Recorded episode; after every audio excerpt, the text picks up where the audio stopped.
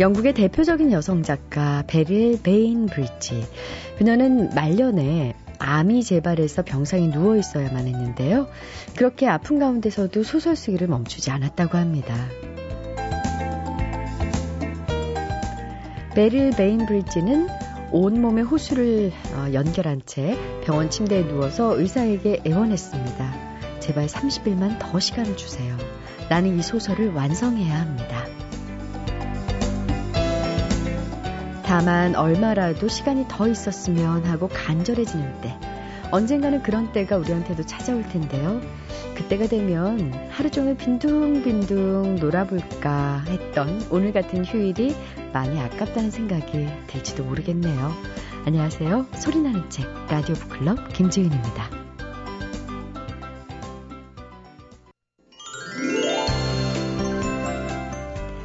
부엌에 진열된 책의 용도는 둘 중 하나래요.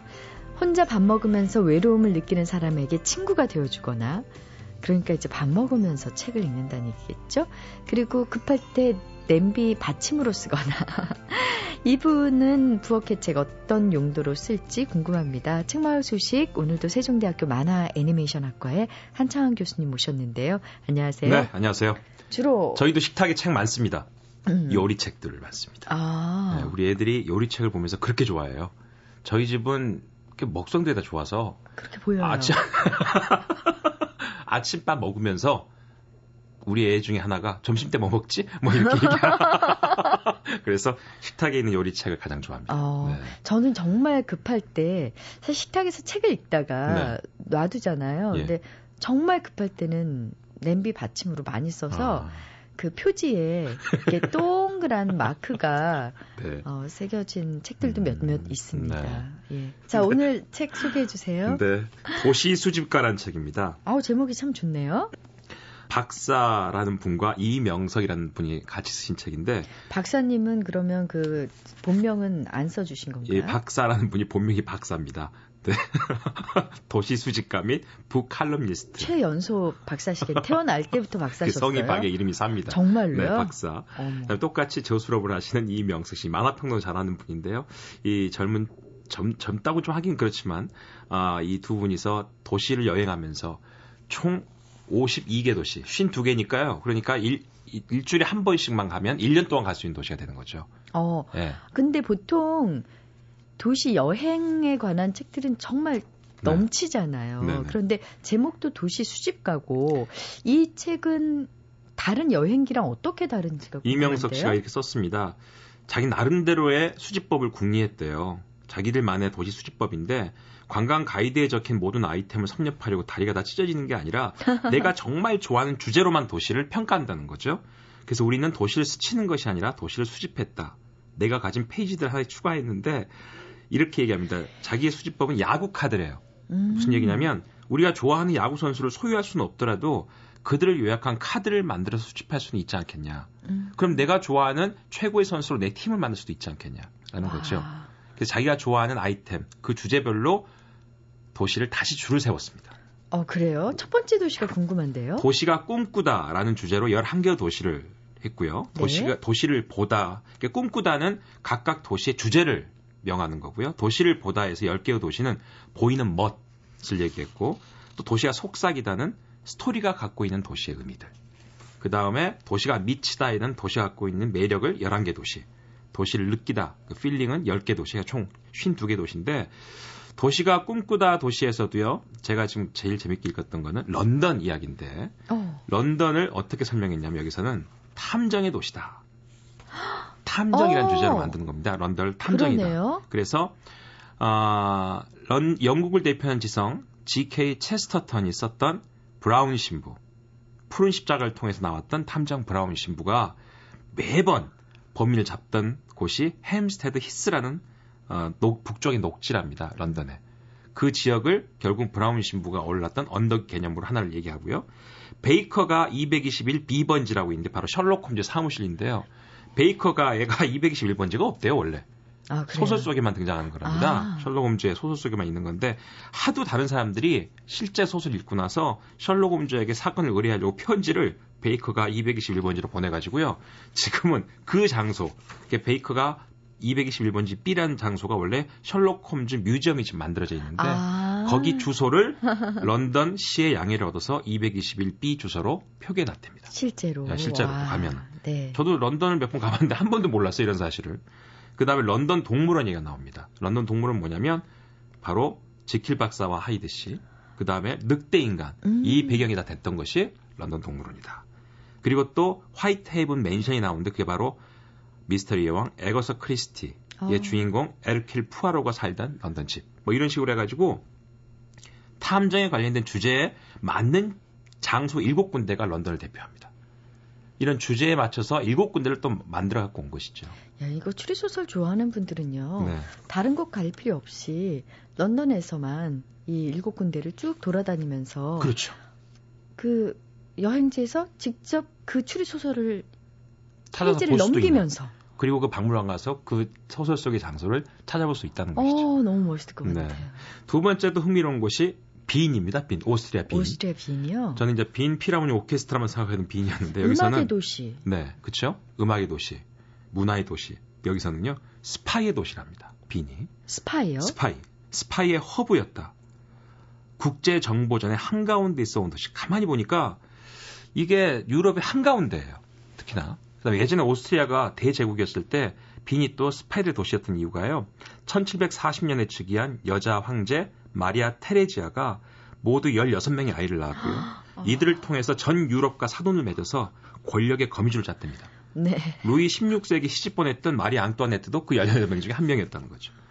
보낼 때 걔만 보낸 게 아니라 하녀를 딸려 보내서 하녀들이 스파이 임무를 맡겨서 일거수일투족을 다 보고하게 됩니다. 어머나. 그러니까 이 마리아 테레지아 여제가 유럽 전역에서 정보를 다 손에 쥐고 있었다는 것이죠. 그래서 프랑스의 베르사유 궁을 보고 자기도 경쟁심에 불타가지고 화려하게 증축했던 궁이 쇤브룬 궁이랍니다. 그러네요. 그 쇤브룬 궁이요. 바로 자기가 보냈던 스파이에 반대는 또 다른 스파이가 득실대던 궁이었기 때문에 자기는 회담 하나도 마음 놓고 한 적이 없다. 아. 이렇게. 그래서 이제 이걸 읽고 가면 오 쇤브룬 궁정이 그런 거구나. 굉장히 현대적인 통치법을 갖고 있던 그렇죠? 여왕이네요. 네. 정보를 손에 쥐면 모든 걸 쥐는 거잖아요. 네. 그 대신에 자신의 정보도 자기 게 아니라는 거죠. 어, 역설적으로. 역설적으로. 예. 그런 이야기가 바로 빈에 있었구나. 아, 저도 이걸 보고 알았습니다.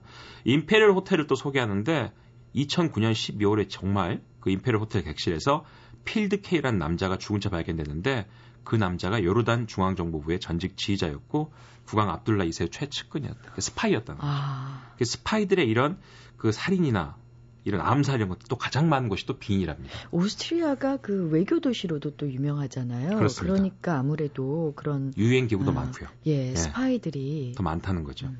그리고 우리가 스파이 도시로 각인시킨 제일 좋은 영화가 제3의 사나이. 그 배경이 또 빈이랍니다.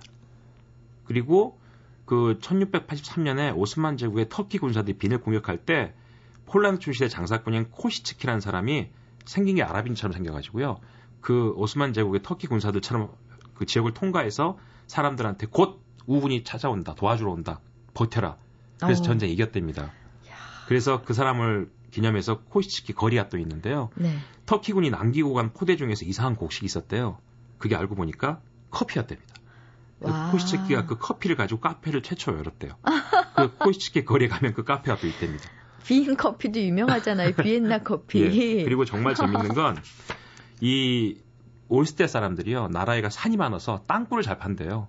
그래서 비엔나에 땅굴이 그렇게 많답니다. 그래서 옛날 스파이들이 그 땅굴로 이렇게 정보를 나눴대요. 그래서 북한 땅굴에 기술을 이 오스테 사람들이 줬답니다.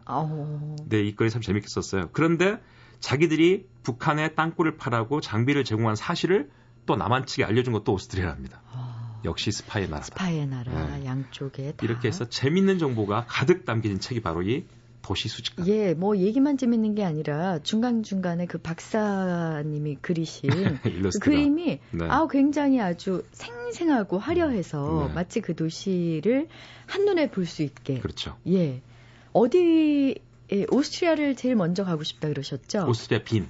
빈이요. 빈 가고 싶고 전 총 52개 도시 중에서 제가 이미 13개 도시를 가봤어요. 음. 그런데 여기 써신 글을 보니까 저는 정말 거다께식으로 본 것 같습니다. 다시 한번 가서 다시 한번 가서 제대로 할고 오세요. 보겠습니다. 네. 다음 주에 다시 뵙겠습니다. 감사합니다. 네.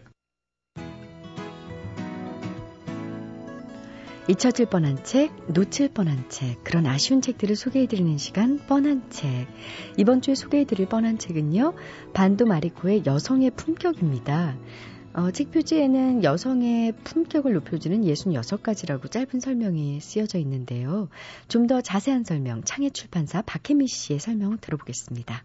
21세기에 맞는 강하고 어, 지혜로운 여성이 되기 위한 예절, 뭐 태도, 사고 방식 등을 소개하고요.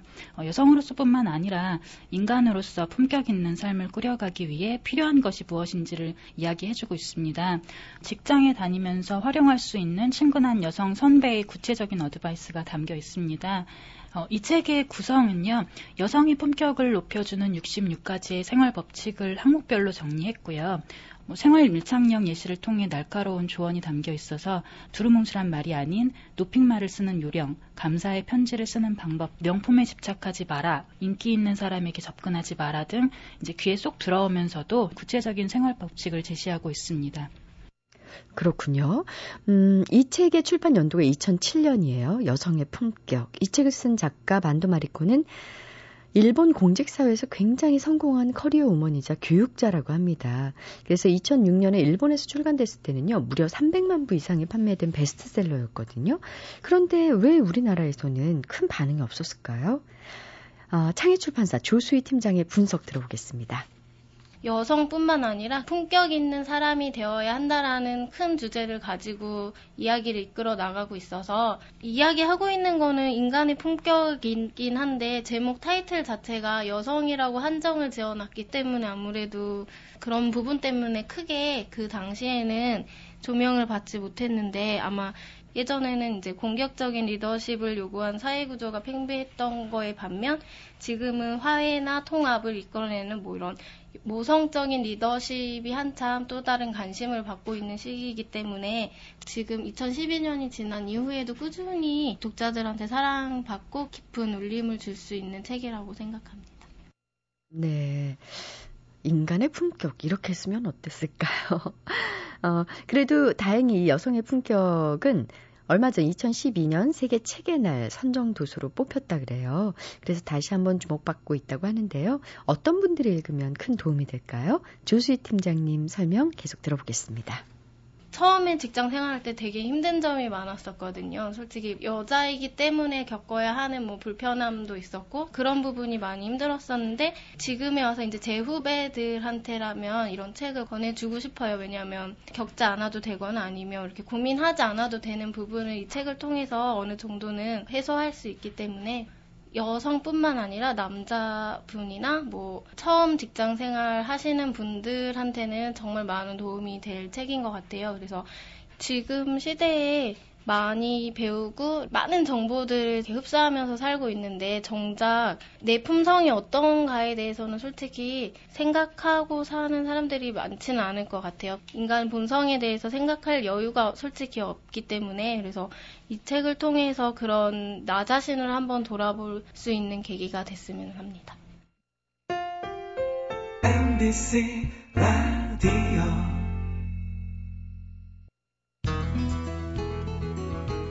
동화 신데렐라를 읽고 깨달은 교훈을 써오라는 숙제에 한 초등학생이 이렇게 적었다고 하죠. 요정 할머니와 친하게 지내며 인맥 관리에 힘써야 된다. 자, 여러분이 신데렐라를 통해서 어떤 교훈을 얻으셨었나요? 같은 동화에서 색다른 교훈과 새로운 의미를 유쾌하게 그려낸 분 모셨습니다. 동화 독법의 저자세요. 김민웅 교수님 모셨는데요. 안녕하세요. 네, 안녕하십니까? 네. 네. 책 재미있게 잘 읽었습니다. 고맙습니다. 현재 그 성공회 대학에서 세계 체제론? 네. 이라는 과목을 가르치고 계시더라고요. 네네. 네. 어떤 학문인가요? 세계 체제론은 아, 세계 역사 또 특히 자본주의가 지난 시기에 어떤 시스템을 통해서 세계적으로 등장하고 또 전개되어 왔는가 이런 것을 가리키는 학문이에요. 네. 거기는 이제 역사, 국제 정치, 자본주의 움직임 이런 것들을 이제 연구하는 거죠. 네. 그래서 굉장히 방대합니다. 근데 세계 체제가 네. 자본주의만은 아닐 텐데. 아, 특히 이제 근대 세계 체제로는 자본주의 문제를 얘기하는 것이고 네. 또 길게 얘기하면 이제 아, 기원전 3천년, 4천년까지 거슬러 올라가요. 아, 그래서 그래요? 고대 고대 문명의 체제 그것도 같이 연구하죠. 아, 그렇군요. 네. 어, 굉장히 그 다방면에 예, 어, 학문이 음, 한꺼번에 이제 다들 융합해서 예, 네.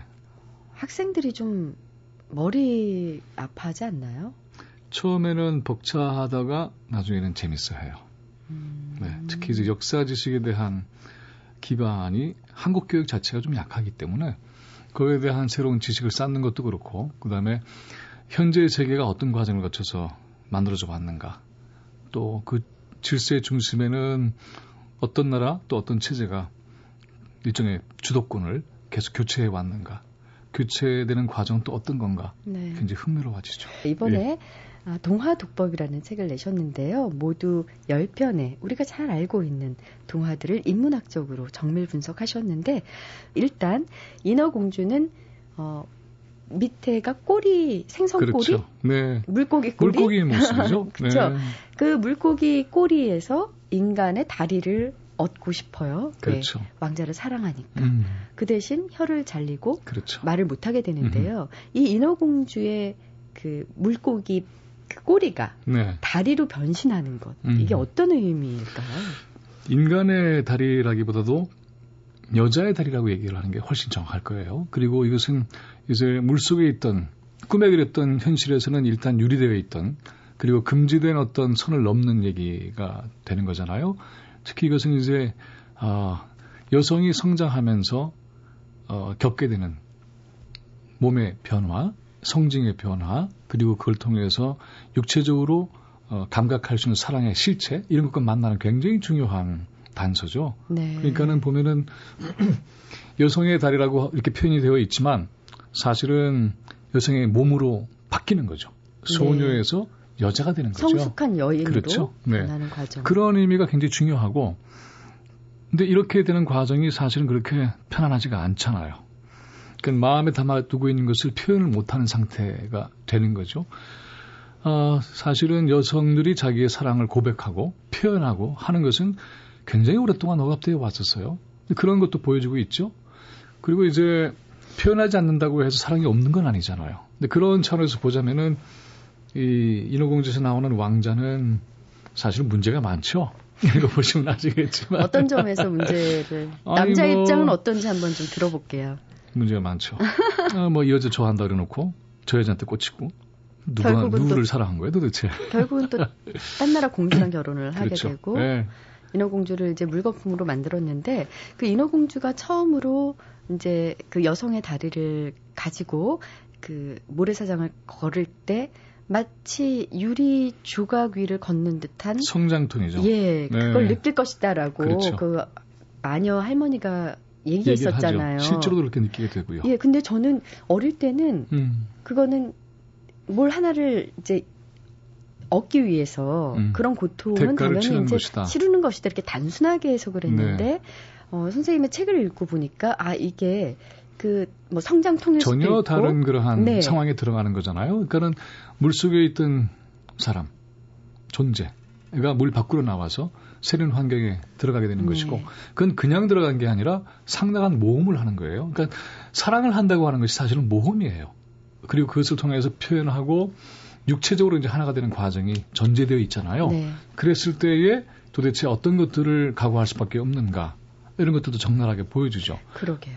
더더욱이 이제 놀라운 것은 뭐냐 하면 이제 그런 과정에서 어, 인어공주가 여자가 돼서 말하자면 나신의 형태 모든 걸 다 벗고 알몸이 되는 상태가 돼서 모래사장에 누워 있는데 그때 처음 왕자가 만나요. 네. 그러니까는 어, 인어공주를 보고서는 물론 이제 인어공주는 그 전에 왕자를 살리면서 봤지만은 의식에 깨어 있는 상태에서 왕자는 인어공주를 최초로 어떻게 만나느냐면 누드의 여인으로 만납니다. 사랑에 빠졌겠네요. 그 사랑에 빠졌겠죠. 네. 이런 장면들이 나온 게 나오는 게 인어공주로서 당대의 화법으로서도 상당히 충격적인 파격적이겠어요. 그럼요. 근데 이제 아이들이 읽힌 아이들에게 읽히는 그러한 동화에서는 이 부분이 이렇게 안 나오죠. 네. 네. 인어공주의 완역본도 사실 우리나라에서 나온 지 이렇게 오래되지 않습니다. 음, 네. 그리고 솔로몬 왕의 재판 뭐 네. 모르는 사람이 없죠. 그그한 방에 살던 창녀 둘이 서로 아이를 낳았어요. 갓난아기를 낳는데 아침에 일어나 보니 한 아이가 아, 죽어 있고 그래서 남은 한 아이를 서로 자기 아이라고 그렇죠. 주장을 하는데 네. 솔로몬 왕이 굉장히. 현명한 재판을 내리는 거죠. 근데 과정을 보면은 상당히 살벌하죠. 칼을 들고 와라. 그리고 나서는 아 나눠 가져라. 그러면 공평한 거 아니냐. 이게 이제 보통의 정의의 개념이죠. 공정하게 갈라. 근데 생명은 그렇게 할 수가 없잖아요. 그랬을 때에 한 여인은 음, 그러지 말자. 그냥 가져라. 이렇게 해버리죠. 그렇게는 안 했겠죠. 울부짖으면서 얘기했겠죠. 그렇죠. 나누지 않아도 됩니다. 근데 살려주세요, 저 아이를. 그렇죠. 이랬겠죠. 바로 그거죠. 그런데 이제 그럴 때에 보통은 그래서 아 당신이 친엄마다 이렇게 얘기를 하는 걸로 알고 있지만 사실 이게 친모 또 아닌 것을 가리내는 게 아니라 이 아이에게 엄마가 될 자격을 가지고 있는 여인이 누구냐 하는 게 제일 중요해요. 그러네요. 그 얘기를 하고 싶었던 거죠. 어, 그러니까는 어 뭐 친엄마라고 해서 언제나 또 계모라고 해서 이렇게 되는 건 아니잖아요. 중요한 것은 아이에게 정말 엄마로서의 자격과 사랑을 가지고 있는 사람이 엄마가 되는 거죠. 그 얘기 전개는 여자들이 자기 입장에서 얘기를 하고 있는데 솔로몬은 그렇다면 이 아이한테는 정말 정작 필요한 엄마는 누구지? 하고 아이의 관점에서 이 사건을 풀었다는 게 굉장히 네. 중요한 겁니다. 그러니까 소유권의 문제에서 생명의 문제를 그렇죠. 최고의 네. 가치로 이제 내세우게 된 건데요. 혹시 이것이 한 실제로 일어난 일화일 수도 있겠지만 솔로몬 왕이 왕인 시절 혹시 주변 국가와의 아, 어떤 그 관계를 이스라엘 자체도 네. 마찬가지예요. 분단되어 있는 상황에서 어, 지속적인 갈등과 대립이 있었죠. 이런 것들을 어떻게 극복해낼 것인가 하는 주도권의 문제가 있는데 그 주도권의 품성이 뭐냐가 더 중요하다는 것이죠. 칼을 들고 난도질을 하면서 억압하면서 억지로 강제로 내 것을 만들겠다고 하는 쪽이 주도권을 갖게 되는 것이 옳은 것인지 아니면은 정말 그 나라의 백성들의 생명과 아픔을 껴안고 나가는 지도자 또는 세력 어, 정치? 그렇죠. 그런 것들이 결국에는 모아져서 양보하고 생명을 지켜낸 엄마의 모습을 표현하는 거죠. 그러니까 폭력과 죽음 생명의 정치가 중요하다는 것을 일깨우는 그러한 이야기를 읽어내면은 네. 아마 우리 사회의 여러 가지 현실도 새롭게 좀 다가서서 얘기를 할 수가 있을 거예요. 그러게요. 네. 근데 나중에 이 솔로몬은 죽을 때까지 현명하게 살다 죽었는지 궁금한데요. 그게 이제 문제죠. 그러니까는 이 솔로몬은 나중에는 아주 무서운 전제 군주가 됩니다. 그래요? 네. 그래서 그리고 권력을 잡는 과정도 그랬고요. 이후도 그랬어요. 그래서 이런 걸 보면은 한때의 현명함이 끝까지 지속되지 않는 그런 비극도 보게 되는데 이런 얘기가 끊임없이 이제 사람들의 입속, 입에서 전해지면은 어, 권력자도 뭔가 정신을 차리고 아 내가 옛날에 그랬지 이러면 안 되지 이런 식의 교정을 할 수 있는 그런 의미도 가지게 되죠. 네. 네. 잘 알겠습니다. 저희가 동화하면 안데르센을 빼놓을 수가 없는데 안데르센 하면 또 미운 오리 새끼. 네. 아휴 참. 이 얘기도 또 저희가 그냥 어린 시절에 알던 얘기와는 좀 다른 양상을 띠고 있더라고요. 일단 이 동화는 안데르센의 자전적 동화로 읽을 수 맞습니다. 있다. 네. 그럼 미운 오리 새끼였나요? 아, 아니죠. 자기는 백조로 태어났다고 생각을 했는데 오리들 틈에 끼어서 자기의 백조의 가치를 못 알아주는 사회에 대한 반격이죠. 나 백조야 왜 모르니? 이제 이런 얘기를 하고 싶었던 거죠. 네. 근데 이제 이야기에서 제가 얘기를 하고 싶었던 것은 뭐냐 하면 아, 보통은 아, 이 미운 오리 새끼가 백조를 보면서 아 백조가 되고 싶어 하고 백조를 열망하고 갈망하는 그런 대상으로 기억하기 쉬운데 사실은 그런 생각은 해본 적이 없어요. 미운 오리 새끼는 그리고 정작 물에 비친 자기의 모습을 통해서 자신의 정체성 백조인 것을 확인하게 되는데 그 순간도 어떤 순간이냐면은 자살을 결심했던 바로 그 순간이에요. 그러니까 굉장히 많은 좌절과 어려움을 겪고 나서 마침내 발견한 자기죠. 근데 문제는 그렇게 됐을 때의 그 과정에서 의식의 성장이 있었을까? 이제 이런 게 이제 문제가 되는데 미운 새끼는 그게 발견이 안 된다는 것이 아쉽다는 거죠. 네. 그리고 또 하나는 어 그러면 오리로 태어난 존재들은 어떻게 해? 이런 질문 가능하죠. 음. 그러니까는 거기도 보면은 애초에 부화가 늦은 걸 보고 다른 오리들이 손가락질하면서 저건 칠면조에 분명해 이렇게 얘기를 했는데 그러니까 세상에는 오리, 칠면조, 백조 이런 식으로 미개 질서가 있는 것도 아닌데 이제 그런 식으로 이제 세상을 바라보게 되면은 그러면은 상당히 문제가 많아지는 거죠. 그러니까 결국에는 이 세상에는 여러 가지 가치를 지닌 존재들이 동등하게 존중을 받아야 하는데 그게 만약에 차별적인 사회를 만들어내는 그런 구성이 된다면은 좀 문제가 있겠죠? 그럼 안데르센의 자전적인 요소가 표현된 동화라면 안데르센의 실제 삶은 어땠나요? 안데르센은 아, 이후에는 명성을 얻었지만은 그러나 아, 가정 환경도 불우했고요. 자신의 재능은 굉장히 뛰어난 사람이었습니다. 다방면의 탤런트를 가지고 있던 그런 사람인데 시골 출신이었죠. 코펜하겐이라고 하는 덴마크의 수도에 가서 어, 자기의 재능을 발휘하는 노력을 굉장히 많이 했지만 그러나 좌절을 여러 차례 겪죠. 그 명성을 얻은 이후에도 이만한 명성을 얻었으면은 나도 좀 백조 취급해줘야 되는 거 아니야? 그런데 그렇게 해주지 않아요. 이런 뼈저림, 아픔이 이 얘기 속에 반영이 되어 있습니다. 음... 하지만 그것을 뛰어넘어서 바로 그렇게 고통을 주고 차별하는 사회를 그럼 어떻게 바꿔야 될 것인가에 대한 의식까지 가져야 했을 텐데 미행의 오리 새끼는 자기가 백조된 것으로 끝나죠. 음. 그래서 그 이후의 후일담을 한번 상상해 보시라고 그 얘기를 한번. 고생을 많이 한 사람이 나중에 성공을 했고, 네. 그래서 행복했더라. 로 그치는 것이 아니라 네. 고생한 과정에서 받았던 차별, 푸대접 네. 이런 것들 또 누군가도 겪고 있을 텐데 음. 그런 차별과 푸대접을 극복할 수 있는 방법은 없을까? 라고 한 번쯤 생각했다면은 음. 백조가 있는 것이 그 사회를 위해서 좋은 일이죠. 네. 혼자만 좋으면 그 백조된 게 어느 정도의 의미가 있을까? 이런 생각도 좀 한번 해보자는 거죠. 보, 그 지금 김민웅 백조는 아마 그렇게 생각하셨을 것 같은데요. 일반 백조들은 김민웅 백조하고 일반 백조가 따로 있나요? 아니 지금 이제 이런 책까지 쓰셨으니까 이제 만약에 그렇게 아. 백조가 됐다면 네. 어, 자신의 삶도 반추하면서 미운 오리 새끼 시절을 보내고 있는 다른 바로 그거죠. 어, 그 백조들에게도 네. 눈을 돌리실 것 같아요. 그런데 그렇게 해보자는 거죠. 그래서 네, 그 보통 통해서. 백조가 되면 음흠. 어 나는 절대 오리인 적 없었어. 라고 자기를 이제 특권화시키죠. 네, 그런 네. 사람들이 훨씬 많을 것 같아서 드려본 말씀입니다. 네.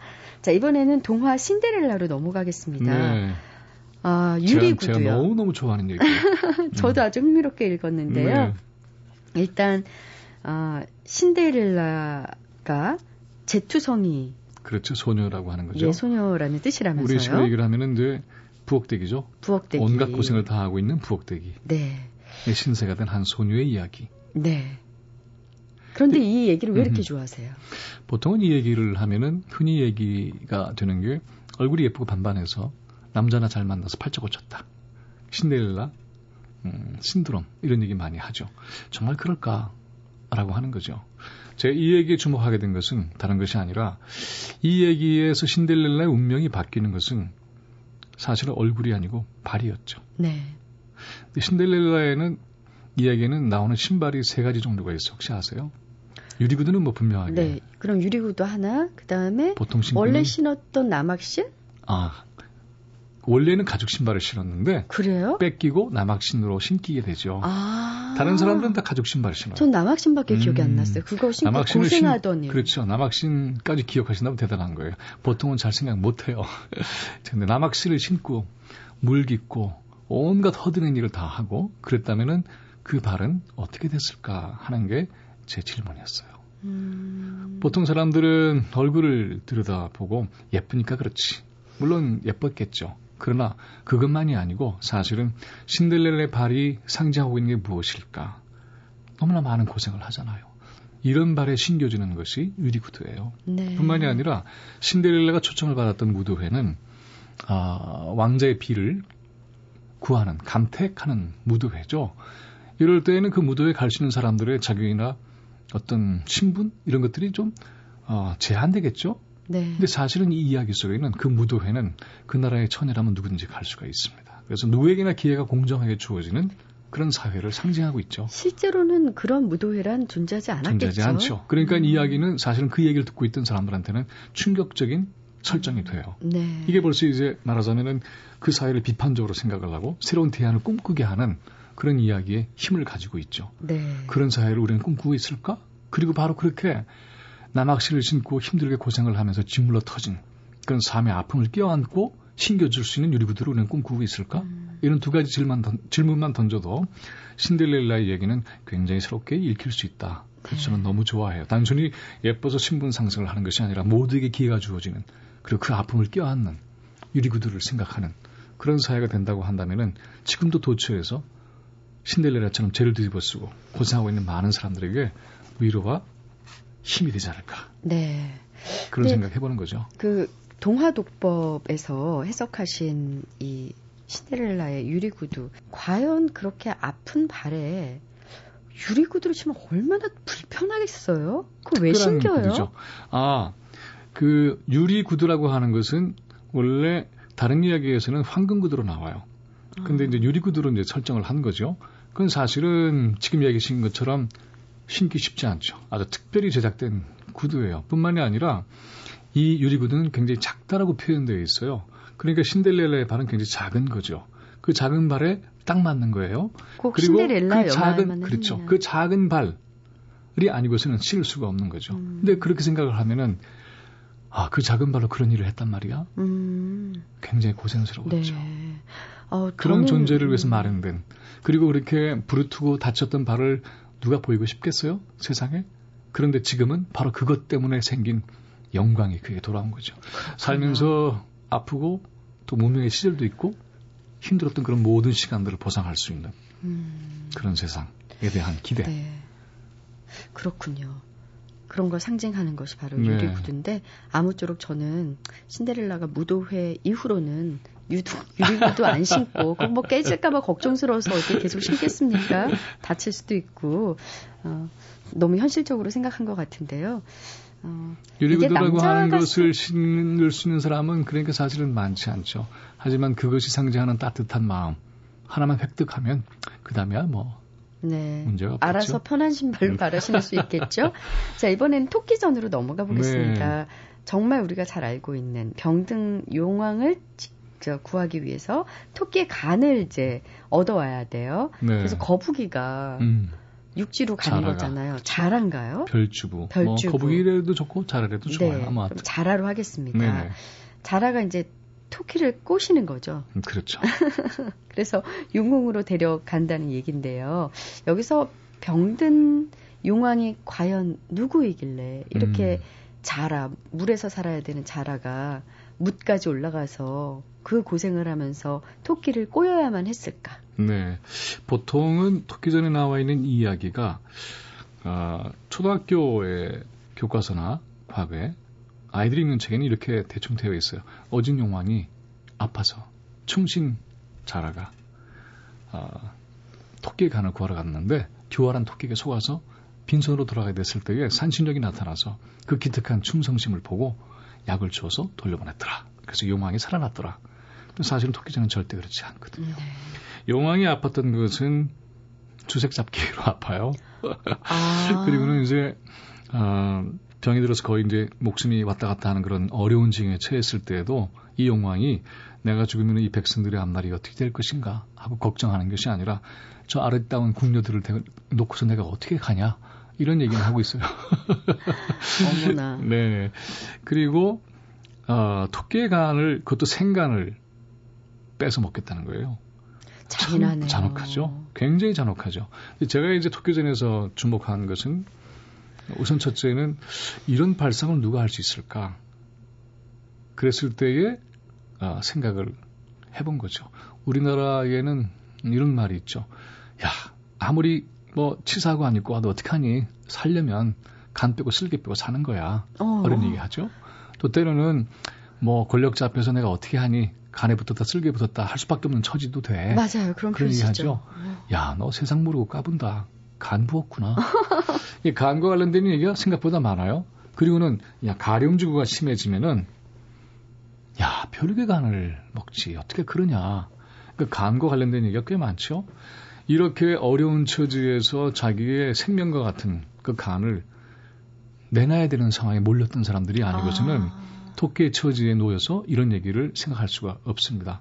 그래서 그런 차원에서 보면은 토끼의 간이 간을 내놓는, 내놓으라고 하는 자는 도대체 누구일까? 금방 판단이 되죠. 그렇게 살아왔던 백성들이에요. 음. 그 백성들이 그 욕망의 욕망과 그리고 노회한 그런 권력자 옆에 붙어 있는 그런 세력들 손에서 아. 노연하는 얘기죠. 굉장히 중요한 얘기예요. 그러면 여기서 자라는 뭔가요? 자라는 제가 지금 방금 얘기 드렸던 것처럼 그런 권력 옆에 붙어 있는 또 하나의 권력이죠. 아... 그래서 어, 물과 육지를 왔다 갔다 하죠. 그리고 토끼는 단순히 민중적 처제에만 놓여 있는 존재가 아니라 사실은 이 이야기를 읽어보면은 꽤나 권력을 탐하는 그러나 초에 묻혀 있어서 남들이 알아주지 않는 것을 섭섭해하는 일종의 사대부 지식인을 의미를 하는데 이런 사대부 지식인이 살아나는 것은 민중의 지혜로 살아납니다. 그런 얘기가 토끼전에 담겨져 있어요. 아, 그렇군요. 그러면 당시에 어, 이 토끼전이 나왔던 게 조선시대라고 보자면 네. 조선이라는 나라 자체가 어떻게 보면 부패하고 그렇죠. 거기에 네. 대한 비판적인 반격이라고 할 수가 있어요. 그렇군요. 그래서는 이 백성들의 간을 빼먹고 자기들이 살려고 하는 거 아니에요? 이런 걸 뒤집어 없는 그런 얘기가 여기 담겨져 있어요. 음, 어느 정도였으면 이런 토끼전까지 나왔을까 그렇죠. 싶기도 맞습니다. 하네요. 그래서 그런 차원에서 보자면은 아, 이 이야기는 단순히 그냥 아이들이 읽는 얘기 정도로 끝나는 것이 아니라 사실은 우리 사회를 또 역사를 새롭게 읽어내는 데 있어서도 굉장히 소중한 통찰력을 줄 수 있는 우리 조상들의 지혜라고 할 수가 있어요. 아, 제가 이제 여러 나라의 그 전래 민담이나 우화나 동화를 읽어보면서 느꼈던 것은 단연 우리 조상들의 이 풍자와 해악이 뛰어나요. 정말 놀라울 지경이에요. 그래서 이걸 따라갈 게 있을까 싶을 정도입니다. 읽어보시면 아마 우리 조상들의 이런 해악 정신에 정말 탐복을 하실 거예요. 그러게요. 네. 그러니까 이 전반에 걸쳐서 제가 이제 이 동화를 도, 동화 도법으로 되어 있는데 김민웅의 동화 도법이죠. 또 사람마다 자기의 동화 도법을 가졌으면 하는 그런 의미로 말씀을 드렸는데 제 해석의 차원이 아니라 원래 이야기 속에 담겨져 있는 것들을 발견하고 주목하는 그런 노력을 통해서 꼼꼼히 읽으면은 아마 그냥 스쳐 지나갔던 것들이 새롭게 보일 것이다. 이제 이런 네. 것이 제가 이 책을 통해서 전하고 싶었던 가장 중요한 네. 메시지라고 할 수가 있어요. 그 외에도 하고 싶은 얘기가 정말 많습니다. 뭐 개미와 배짱이 잠깐만 네. 짚어보고 갈까요? 네. 개미는 하여튼 열심히 일하는 자. 그렇죠. 배짱이는 놀맨 놀맨. 네. 네. 겨울에 이제 위기에 음. 닥치게 되는 거잖아요. 그렇죠. 이거는 다들 알고 있는 얘기인데. 그래서 하나는 부지런하고 하나는 게으르고 누군가는 미래를 위해서 열심히 애를 썼고 누군가는 자기 현재 욕망에 충실했고 위기가 닥쳐오니까는 어느 한쪽은 견디지 못하는 거죠. 다른 한쪽은 생존하는 것이고 이렇게 이제 읽는 거죠. 근데 사실은 이야기의 원래의 그런 상황으로 돌아가 보면은 그리스는 자유인과 노예, 또 귀족과 또 노예 이런 그 계급적인 질서가 분명했던 사회죠. 이 얘기를 했던 이솝은 노예 출신의 자유인이 된 사람입니다. 그러니까 일하는 사람들의 고통과 어려움을 너무나 잘 아는 사람이에요. 열심히 일을 했는데 때만 되면은 귀족들이 찾아와서 강탈해가는 이런 현실을 반격하는 얘기로 시작되는 거죠, 사실은. 그래서 일하는 개미들의 일하는 자들의 권리를 옹호하는 그런 얘기로 읽힐 수가 있는데 이제 오늘의 현실에 돌아와서 보면은 좀 음, 문제를 느끼게 되는 경우가 있어요. 뭐냐면은 우리 사회도 그렇잖아요. 아, 일해라, 공부 열심히 해라, 부지런 해라. 그리고 나타나는 그러한 인간의 그 품성을 보면은 이 개미도 바로 그런 것을 그대로 보여주는데 누군가가 아, 굉장히 궁지에 몰려서 도움을 요청하러 왔는데 어떻게 합니까? 문을 닫아버리고 쫓아내죠. 음. 이런 개미를 정말 우리는 모델로 생각할 수 있을까? 몰인정하고 매정한 자기는 열심히 살았다고 하지만은 열심히 살았다고 하는 그 결과가 이웃을 대하는 모습으로 나타날 때는 저런 식이다? 정말 저런 모습을 아이들에게 교육시킬 수 있을까? 음. 우리 사회가 꿈꾸는 인간형일까? 음. 이런 질문을 던져보자는 겁니다. 그리고 배짱이의 경우에 있어서는 배짱이가 노래 부르는 건 배짱이의 삶이고 일이잖아요. 그렇죠. 그것이 존중받는 사회, 음. 적극적으로 평가되는 사회, 음. 뭐 인문 정신이라고 해도 좋고요. 이런 그 개미와 배짱의 삶이 하나가 될 수 있는 그런 공동체를 꿈꾸어 본다면은 개미와 배짱의 이야기는 새롭게 해석이 돼서 우리 사회의 어떤 보다 유쾌하고 풍요한 삶에 기여하지 않을까 음. 이렇게 들여다 본 거죠. 네, 배짱이한테 개미들 애들 노래 가르쳐 달라 그러고 네. 예. 어 개미들이 모았던 네. 네, 뭐 나달이라든가 이런 곡식들을 좀 나눠줄 수도 있었을 것 그렇죠. 같은데 예. 아마 이, 이 이야기를 썼을 때는 음. 귀족들의 그 그렇죠. 예, 포갑이 워낙 크지 않았을까? 그렇죠. 근데 이제 단순히 배짱이가 왔을 때에 적선을 해주는 것으로 얘기가 돼버리면은 아, 배짱이는 적선의 대상으로 끝나는 거죠. 그렇죠. 그런데 중요한 것은 배짱이의 역할, 재능을 개미 쪽에 적극적으로 인정해주는 게 굉장히 중요해요. 음. 그래야만이 서로의 관계가 좋은 공정한 관계가 되는 거죠. 그렇지 네. 않으면은 배짱이는 언제나 개미에게 의존해 버리는 적선의 대상처럼 음. 추락하는 근데요, 그런 것은 이제 좀 교수님, 네. 그 배짱이들의 노래를 들으면서 네. 더 열심히 일할 수 있었던 거 아니에요? 바로 그거죠. 그래서 개미들은? 이제 이 책에는 바로 그렇게 얘기를 좀 바꾸어서 개미와 배짱이의 새로운 이런 모습들, 노래를 네. 함께 부르는 그런 공동체를 꿈꿔보는 얘기를 추가했습니다. 네. 아, 정말 재미있는. 그 실제 어, 동화도 재미있지만 또 선생님만의 동화 독법으로 조금 다른 시각으로 보는 동화도 약간 사실 처음에는 좀 어, 무서웠습니다. 아, 왜요? 어, 어, 이게 동화라는 게 네. 만약에 어린 시절에 음. 이런 걸 알았더라면 좀 섬뜩했을 것 같은 생각이 음, 들긴. 해요. 그래서 네. 사실 동화라는 것은 어린 시절에만 읽어야 되는 게 아니라 버전을 달리해서 맞습니다. 그래서 어린 데서도 예. 끊임없이 우리에게 새로운 사유에 힘을 제공해주는 그런 것이다. 그리고 매우 쉽고 많이 알고 있기 때문에 누구나가 그 얘기에 대해서 자기 발언권을 가질 수가 있어요. 이게 네. 굉장히 중요한 점입니다. 그러네요. 그러니까는 각자의 새로운 형태의 발언권, 해석 이것이 우리의 화제를 또 우리의 이야기를 보다 풍요하게 만들 수 있는 저력이 되지 않을까 네. 이렇게 기대를 해보는 거죠. 근데 이 책에는 아쉽게도 담지 못한 동화들이 맞습니다. 또 있다 그래요. 이미 뭐 책이 두꺼워졌기 때문에 더 담고 싶은 얘기들 많죠. 백설공주, 또 일본의 아주 유명한 모모타로, 또 하멜린의 피리 부는 사나이, 그리고 어, 브레멘 음악대 등등 그런 얘기들도 추가를 해서 새롭게 내놓을 것이고요. 오즈 마법사는 좀 긴데 그런 단행본으로 해서 어, 미국의 경제 위기 앞에서 어, 사람들은 어떻게 대응을 했을까 어, 그런 얘기가 그 안에 숨겨져 있습니다. 그래요? 굉장히 흥미진진합니다. 어, 기대하셔도. 좋습니다. 자, 김민웅 선생님과 동화독 법 아, 이번 책에 대해서 여러 가지 재미있는 얘기 나눠봤습니다. 시간이 이렇게 짧네요. 고맙습니다. 아쉽습니다. 네, 고맙습니다. 안녕히 계십시오. 보리가 익어가는 푸른밭 밭머리에서 6월과 바람과 풋보리에 시를 쓰자. 맑고 푸르른 노래를 적자. 김남주 시인의 시 6월의 시 중 일부였는데요. 벌써 6월하고도 3일이에요. 2012년도 반이 지나가고 있는데요. 아, 새삼스럽게 1월 1일에 했던 새해 결심이 떠오르네요. 저, 물론 못 지켰습니다. 지금이라도 이 어, 반쯤 남은 2012년 동안 지키도록 노력해 볼게요. 어, 지금까지 소리나는 책 라디오 북클럽 작가 이은용, 어, 연출 최석기, 저는 아나운서 김지은이었습니다.